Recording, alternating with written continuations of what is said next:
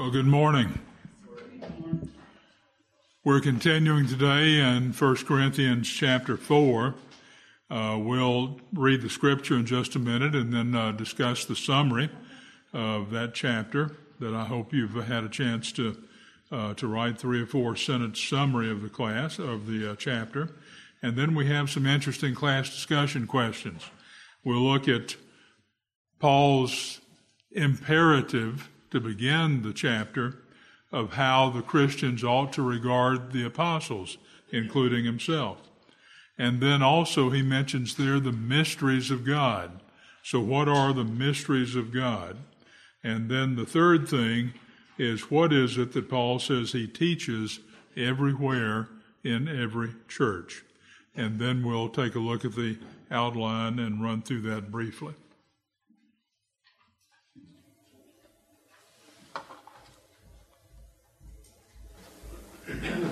I did something wrong there. Let's read through the scripture. This is how one should regard us as servants of Christ and stewards of the mysteries of God. Moreover, it is required of stewards that they be found faithful.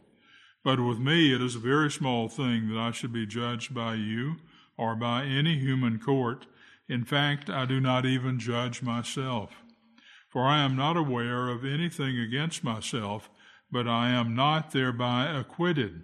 It is the Lord who judges me. Therefore, do not pronounce judgment before the time, before the Lord comes, who will bring to light the things now hidden in darkness, and will disclose the purposes of the heart.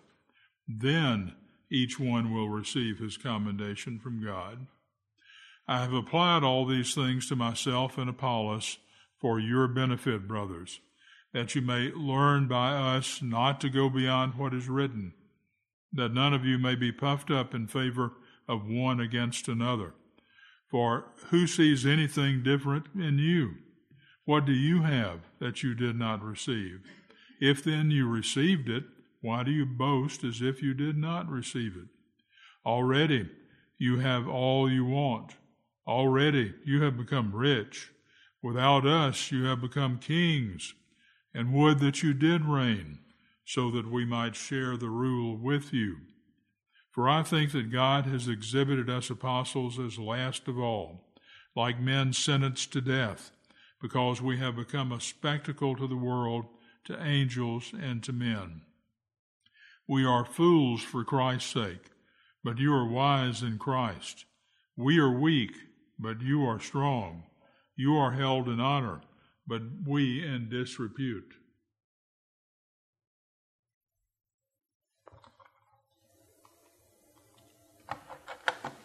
To the present hour we hunger and thirst. We are poorly dressed and buffeted and homeless. And we labor, working with our own hands. When reviled, we bless. When persecuted, we endure. When slandered, we entreat. We have become and are still like the scum of the world, the refuse of all things. I do not write these things to make you ashamed, but to admonish you as my beloved children. For though you have countless guides in Christ, you do not have many fathers. For I became your father in Christ Jesus through the gospel. I urge you then to be imitators of me. That is why I sent you Timothy, my beloved and faithful child in the Lord, to remind you of my ways in Christ, as I teach them everywhere in every church. Some are arrogant, as though I were not coming to you, but I will come to you soon if the Lord wills, and I will find out not the talk of these arrogant people, but their power. For the kingdom of God does not consist in talk, but in power. What do you wish? Shall I come to you with a rod or with love in a spirit of gentleness? Now, you remember from our introduction and from our previous lessons that Paul is dealing here in these first few chapters of 1 Corinthians with some serious problems that had arisen in the Corinthian church since he founded it, probably about five years earlier from the time that he's writing this letter. He's now moved on to Ephesus and he's ministering there and writing this letter back to the Corinthians because he has gotten news. You'll remember it was Chloe's people, he says, that reported to him the problems that existed in the Corinthian church. We're going to find out shortly in the next week or two that they have written him a letter. And he also addresses some of the concerns that they express in that letter. But here in these first four chapters, he's dealing with those problems. The biggest problem being one of division. That division growing out of their unique position, as we have seen geographically, their geographic position as being sort of the gateway into the uh, into travel by land north to Europe, or from Europe to southern Greece, or by sea from Europe to Asia and back again. They control that access, and that resulted in their economic uniqueness. They were a very prosperous city because of their, their control of that access. And that resulted in a unique culture. And it's that culture that we see playing out here with divisions that were built upon factions. And apparently, those factions are personality cults where they said, I belong to Paul. And another group said, No, I belong to Apollos. Another says, No, we're the Christ party. So they divided up according to personality. And that person, personality, it seems, is based upon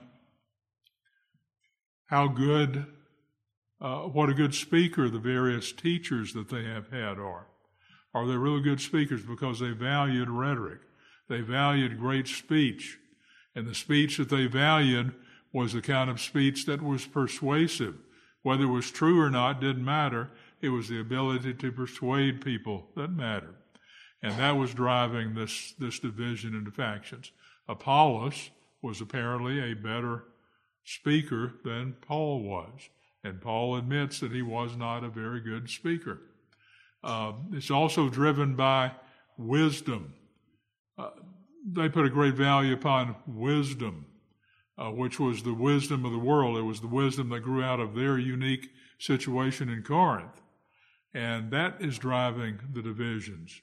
So, so personalities, the ability to speak well, wisdom and knowledge, all of those things were driving these factions. Paul is dealing with all of them in these first few chapters here.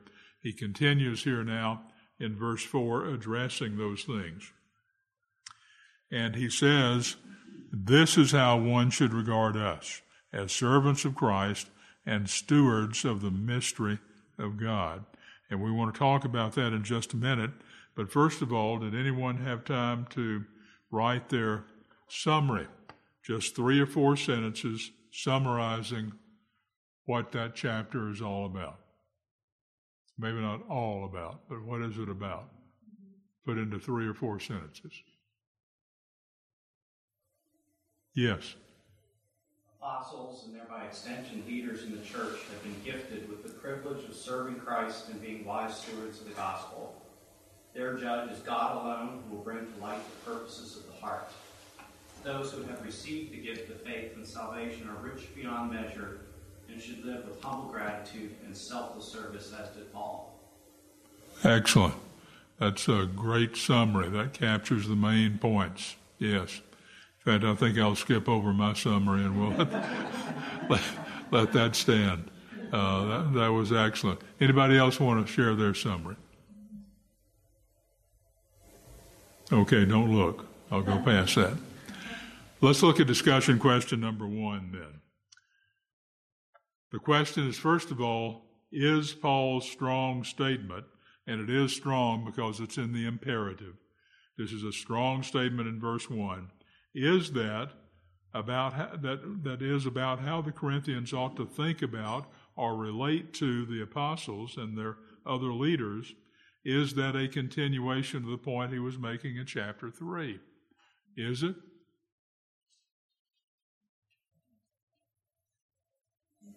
What is chapter 3 of what does he mention there? Still in the same topic, really, but, but what specifically does he mention there in chapter 3? He's talking about the factions, and he's talking about boasting, isn't it? Yeah. He's, he's comparing and contrasting the two because in chapter 3, he's talking about you all feel so wise in the worldliness, but the fact is, we need to be humble. Right. Yeah, humility is a big part of what Paul is saying here. And often the interpretation that you read about of 1 Corinthians is just the opposite. Paul is exerting his authority, and he's uh, demanding, as we'll see in a moment, that people imitate him. And so he's putting himself in a position. It's actually just the opposite that he's doing. And we've talked about that a little bit before, but but humility is a big part of what he's doing here. Um, in chapter 3, and I asked the question, what idea described in chapter 3 conditions how the Corinthians should regard the apostles? He begins by saying, uh, You should regard us as servants and stewards of the mystery of God, and it is required in stewards that they be found faithful. So they ought to regard them as servants. That's a fairly humble statement as stewards. A steward is also a servant who's been given certain authority and, uh, and is held accountable for the work that he does, but nevertheless, a servant and a steward. And, uh, and that's how he says they ought to regard them. And then I was feeling generous, so I just gave you the answer. It's chapter 3, verse 21. Anybody look that up? Just a few verses back. What does that say? Somebody read it for us. So then let no one boast in men, for all things belong to you. Let no one boast in men. Now that's what they were doing in dividing up into these personality factions. They were saying, well, well, Paul was the founder of the church, so I belong to the Paul party. I identify with Paul. Well, Apollos is a better speaker, though, much better preacher. I identify with Apollos.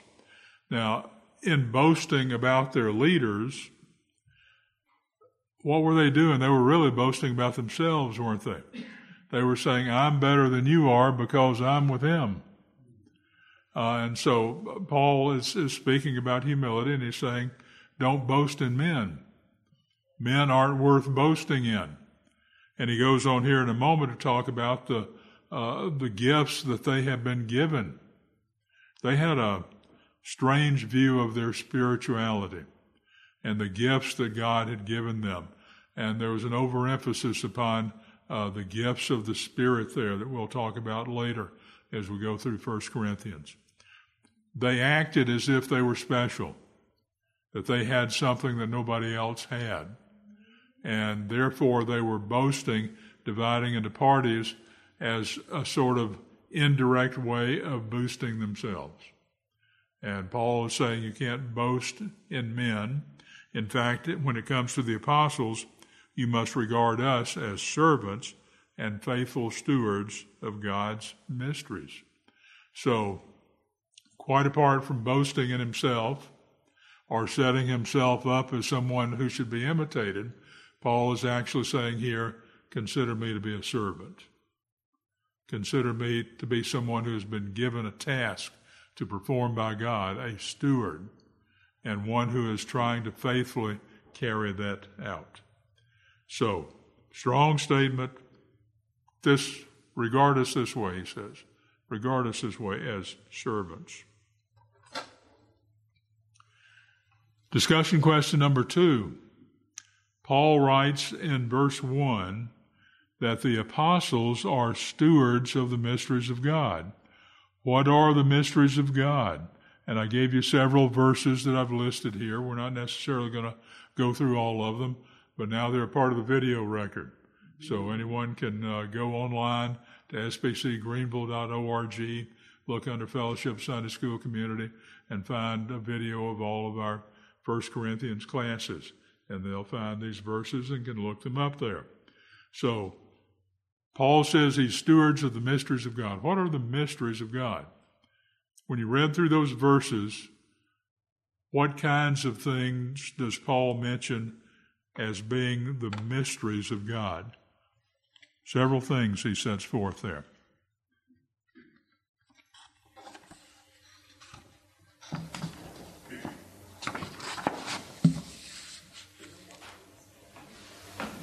Yes.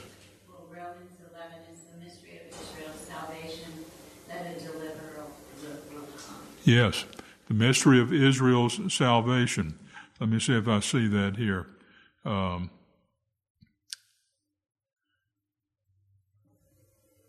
one of them mentions that. Another one that's closely related to that is Ephesians 3 6. This mystery is that the Gentiles are fellow heirs. Uh, the, the mystery of, of Israel, but the mystery also of the Gentiles being incorporated into the same body. They are members of the same body, partakers of the promise in Christ Jesus through the gospel. What else did you find there that constitutes a mystery of God?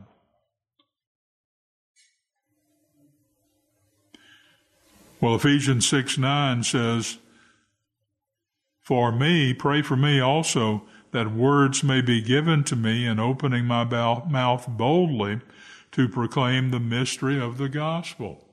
The gospel itself was a mystery of God. Colossians 2 2, that their hearts may be encouraged, being knit together in love, to reach all the riches of full assurance of understanding and the knowledge of God's mystery, which is Christ. Christ is a mystery of God. The mystery being that God sent his only Son, who took upon himself the form of a man, who became obedient, even uh, the obedience uh, unto the death of the cross. He paid the penalty for not his own sins, but our sins. So that by accepting that, confessing our sins, repenting of them, and asking God for forgiveness, then we can be brought into the family of God. He says that's a mystery. The mystery is Christ. He talks about the mystery of lawlessness, uh, looking now at, at this, this period of time here between the Advents, culminating in a great, huge um, display of lawlessness that the scripture says is coming. The mystery of lawlessness is already at work, he says, only now he who restrains it will do so until he is out of the way. He talks about the mystery of godliness in 1 Timothy 3:16.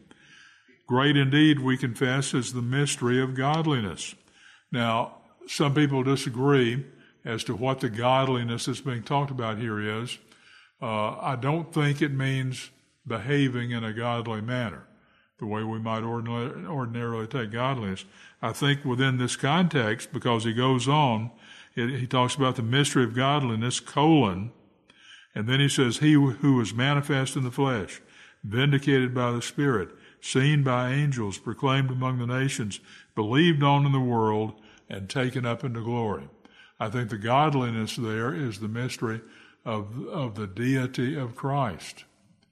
It's, it's the fact that uh, only deity can do these things, be manifest in the flesh, uh, vindicated by the Spirit, taken up into glory. Uh, those are God-like things in the fact that Christ, uh, the Son of God, was indeed God Himself. So the mystery of godliness.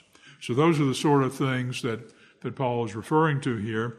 But why are they called mysteries? I suspect because these people did not see all the miracles that had been performed. Apostles did, certainly. Um, but they're asking these new believers to simply have faith. Uh, they do not have a chance to see their own eye, with their own eyes. You know, Jesus rising up okay. to the sky. Uh, so they really have to go by faith here. Okay. Yeah, good. Faith is a part of it, and the fact that they had not personally seen the miracles, they had not personally seen Christ and, and heard him teach, and the and the subject matter of his teaching. Uh, well, here's here's what a mystery is, uh, as the Bible uses it. It's that which is true, but which reason cannot find out. Men cannot know what these mysteries are. You would never, ever, ever come to the conclusion of the mystery of godliness of the mystery of the gospel, of the Gentiles being incorporated into the into the uh, body of Christ along with Jews into one body. Those are things that had to be what? Revealed. So a mystery is something that you can only know because God reveals it. So, how did the apostles and prophets come to know what these mysteries were? It was revealed. It was revealed, yeah. God revealed it to them. In the case of the apostles, Christ taught it to them. Uh, they are, in their writings in the New Testament and their teaching during New Testament times, they were setting forth the, the direct teaching of Christ that they heard with their own ears. As they reached the end of their lives, they began to realize, I may not be around to continue to do this, so they wrote it down. That truth was inscripturated, and we have the New Testament because the apostles and those who were closely allied with the apostles wrote the teachings of Christ down. Um, so it was revealed to them. How do we know? How do we know what these mysteries are? It's been revealed to us in God's Word. It's been revealed to us in God's Word, what the prophets and the apostles wrote. That's how we know it. We couldn't figure it out. If you're going to write a book, you would think, well, nobody would ever believe that if I put that in there. So you would never come up with it on your own. God has to reveal it. Now, uh, what was the duty of the apostles regarding these mysteries? To preserve them. To preserve them and share them, to teach them. Be faithful to it. Be faithful as stewards. Uh, verse 1 says, that you should regard us as servants and as stewards of the mystery of God. Now, the the image here is of a is of a great um, uh, of a landowner with with a big with great land and many things going on, and he has servants who are doing all of the work. But one particular servant is particularly trustworthy and so he's placed over the other servants, and it's his responsibility to make the trains run on time, so to speak. He is the one who makes sure when they're planting, the seed gets delivered out there uh, so they can have seed to plant and not have to stand around waiting on it. Uh, he's the one who provides the equipment. He's the one who sees to it that everything that needs to be done is being done. He's still a servant, but he has been found faithful. And Paul goes on there to say that it is required of stewards that they be found faithful. So Paul is saying here, I'm a steward. To the best of my ability, I'm being faithful to the task that God has given me to do. I am a steward of the mysteries of God. Now then, discussion question three. What does Paul teach everywhere in every church? And how does Paul model this teaching? What is it that Paul teaches everywhere in every place?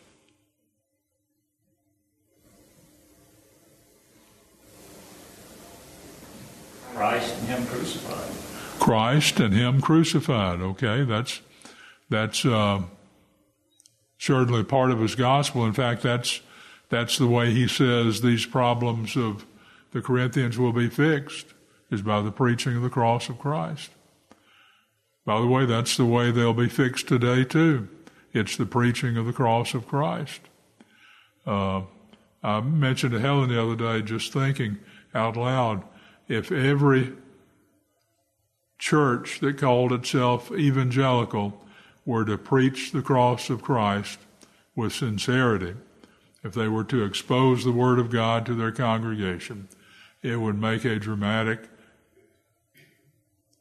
impact upon our culture.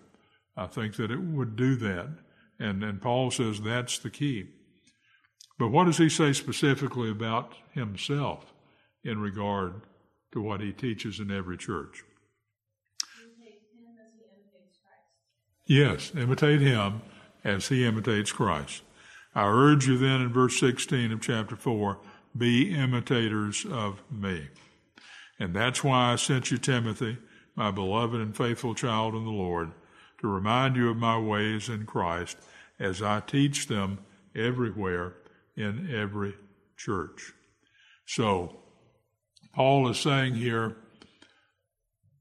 I'm an, I want you to imitate me. Now, again, this is occasion for some of the interpretations that you will read to say that Paul is setting himself up uh, as, as some icon that ought to be imitated. And it's just the opposite that he's saying here. He's saying, You ought to imitate me because I imitate Christ. I'm, I'm, sure we have some people in here who are well versed in mathematics, or else you can remember back to your uh, Algebra 1 days.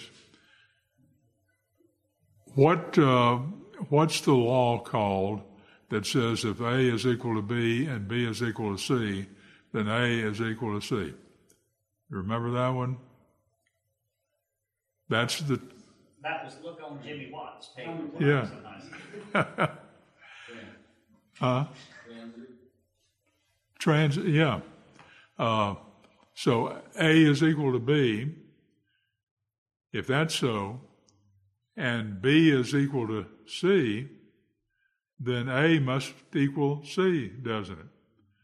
B is sort of removed from the equation, and now you just work knowing that A is equal to C. So, the, the transitive nature, uh, transitive law of, of mathematics. Well, that's sort of what Paul is saying here. He's A, imitate me, uh, or he's B. Uh, they're A. A should imitate B, Paul. B, Paul imitates Christ, C. Therefore, A imitates C. And Paul is sort of the pass through agent. Paul is, is the example. If you don't know what Christ is like because you weren't there, and the only thing you have is my teaching, then emulate me in what I teach and emulate me in how I behave in my ministry because I try to do the best I can to be a faithful steward of these mysteries of God. So I gave you a number of verses there uh, to look at that, that show exactly how it is that Paul goes about uh, those uh, showing himself to be faithful. Though you have countless guides, and this is from this passage, though you have countless guides in Christ, you do not have many fathers. I urge you then to be imitators of me. This is what I teach in every church, he says. In 1 Corinthians uh, 10, later on, give no offense to Jews or to Greeks or to the church of God, just as I try to please everyone in everything I do, not seeking my own advantage, but that of many, that they may be saved be imitators of me as I am of Christ. Uh, this is his way of saying, imitate Christ. Be like Christ. And not at all puffing himself up, just the opposite, as we've seen him do in every case here in 1 Corinthians and in all of his writings. Well, here's the outline four points to chapter 1 uh, chapter 4, verses 1 through 21. First of all, we see a stewardship of the mysteries. The apostles, including Paul, were stewards of the mysteries of God. They were examples to the Corinthians. Imitate, be imitators of me. There was, they were set forth, Paul says, as a spectacle to the world. And then finally, he says, I, I act as a father to you, my children, my spiritual children, in verses 14 through 21. So let's look uh, quickly at those and see what they set forth for us.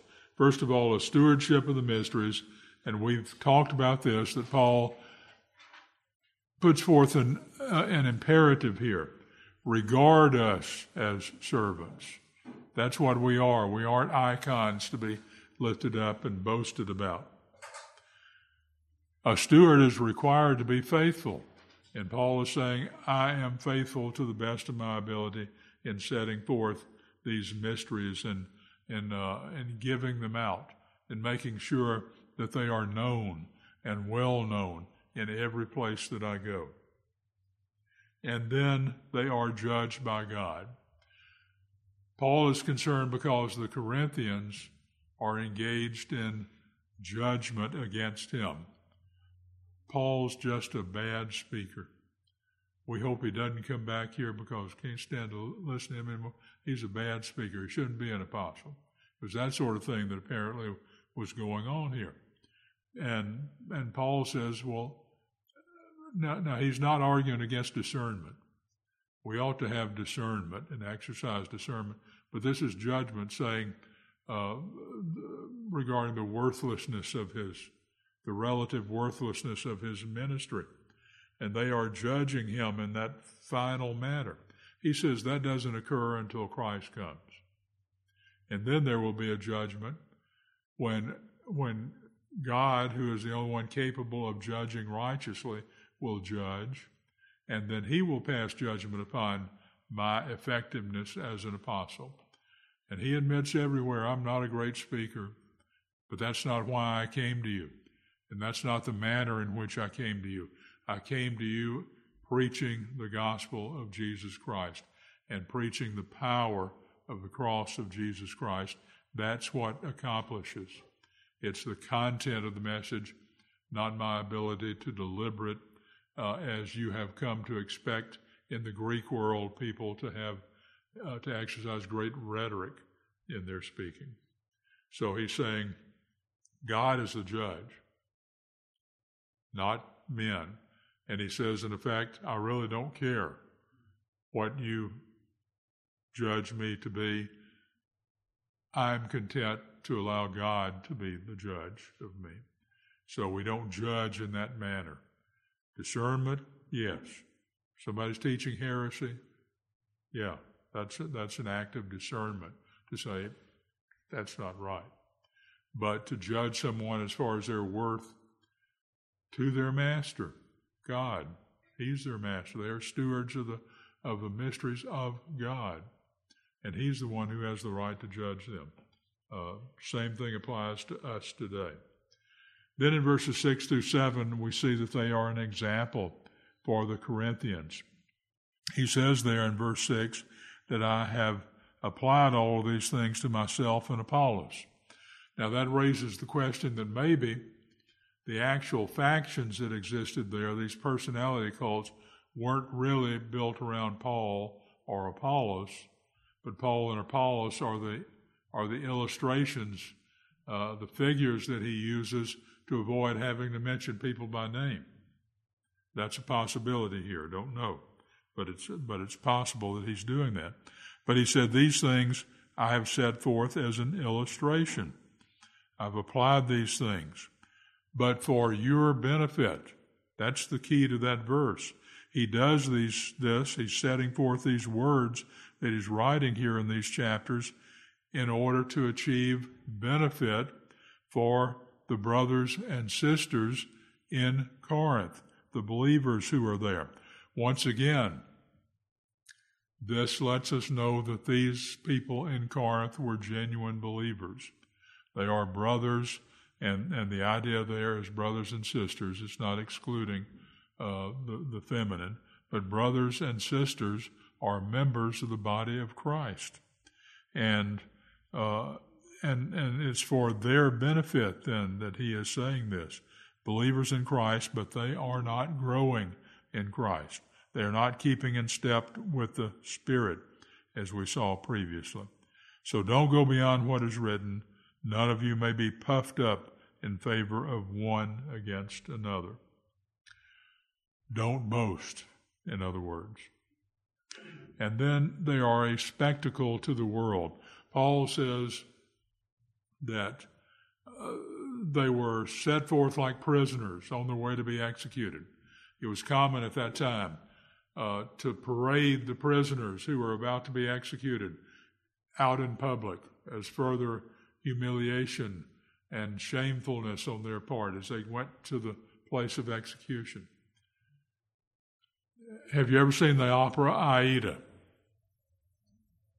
Aida is one of the great, great operas.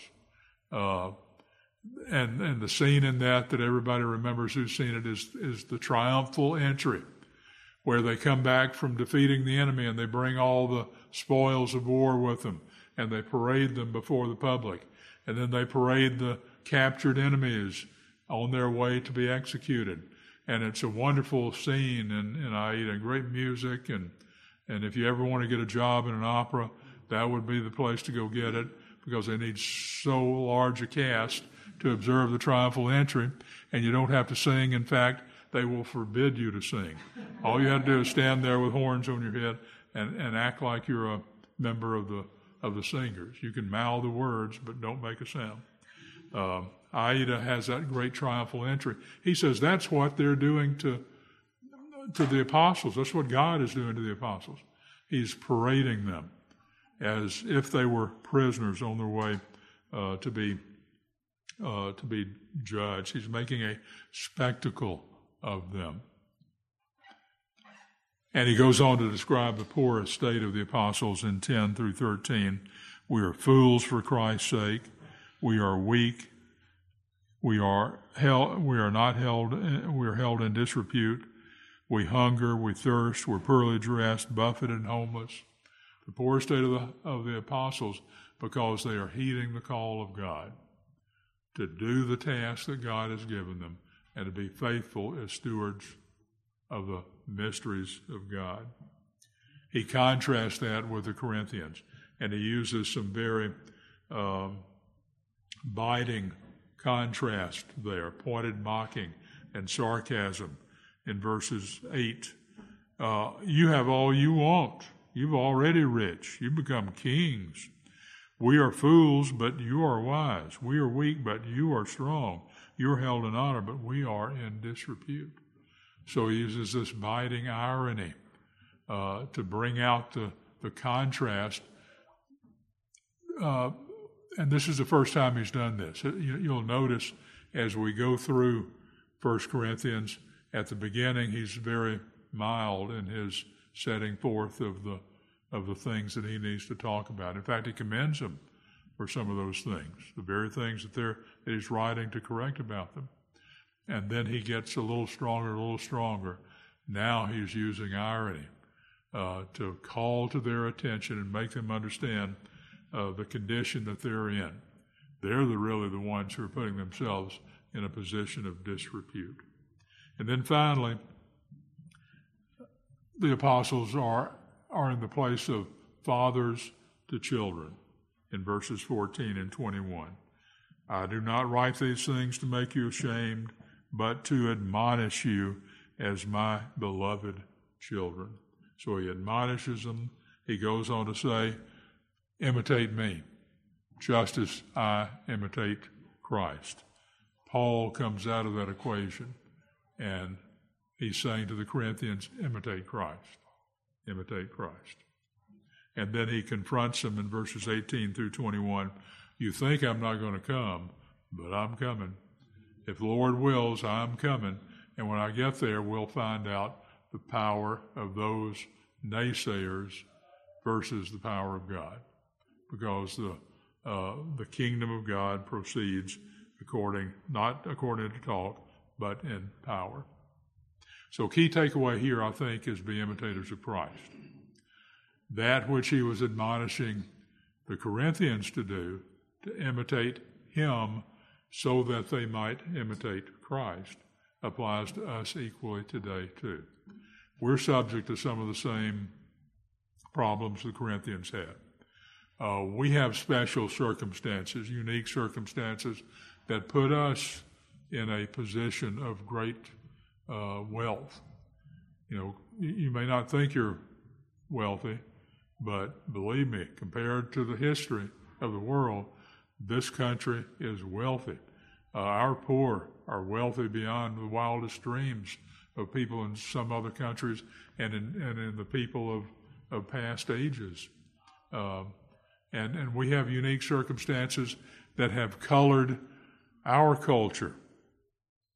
All of that is put to rest and is put aside when we imitate Christ, when we preach the word, the cross of Christ. That's the solution uh, to all of these problems. Let's pray. Father in heaven, we thank you for being with us here today. I pray that uh, you would uh, teach us here your word and not only just teach it to us for knowledge, but that you would show us what you would like for us to do about it. For we pray this in Jesus' name. Amen.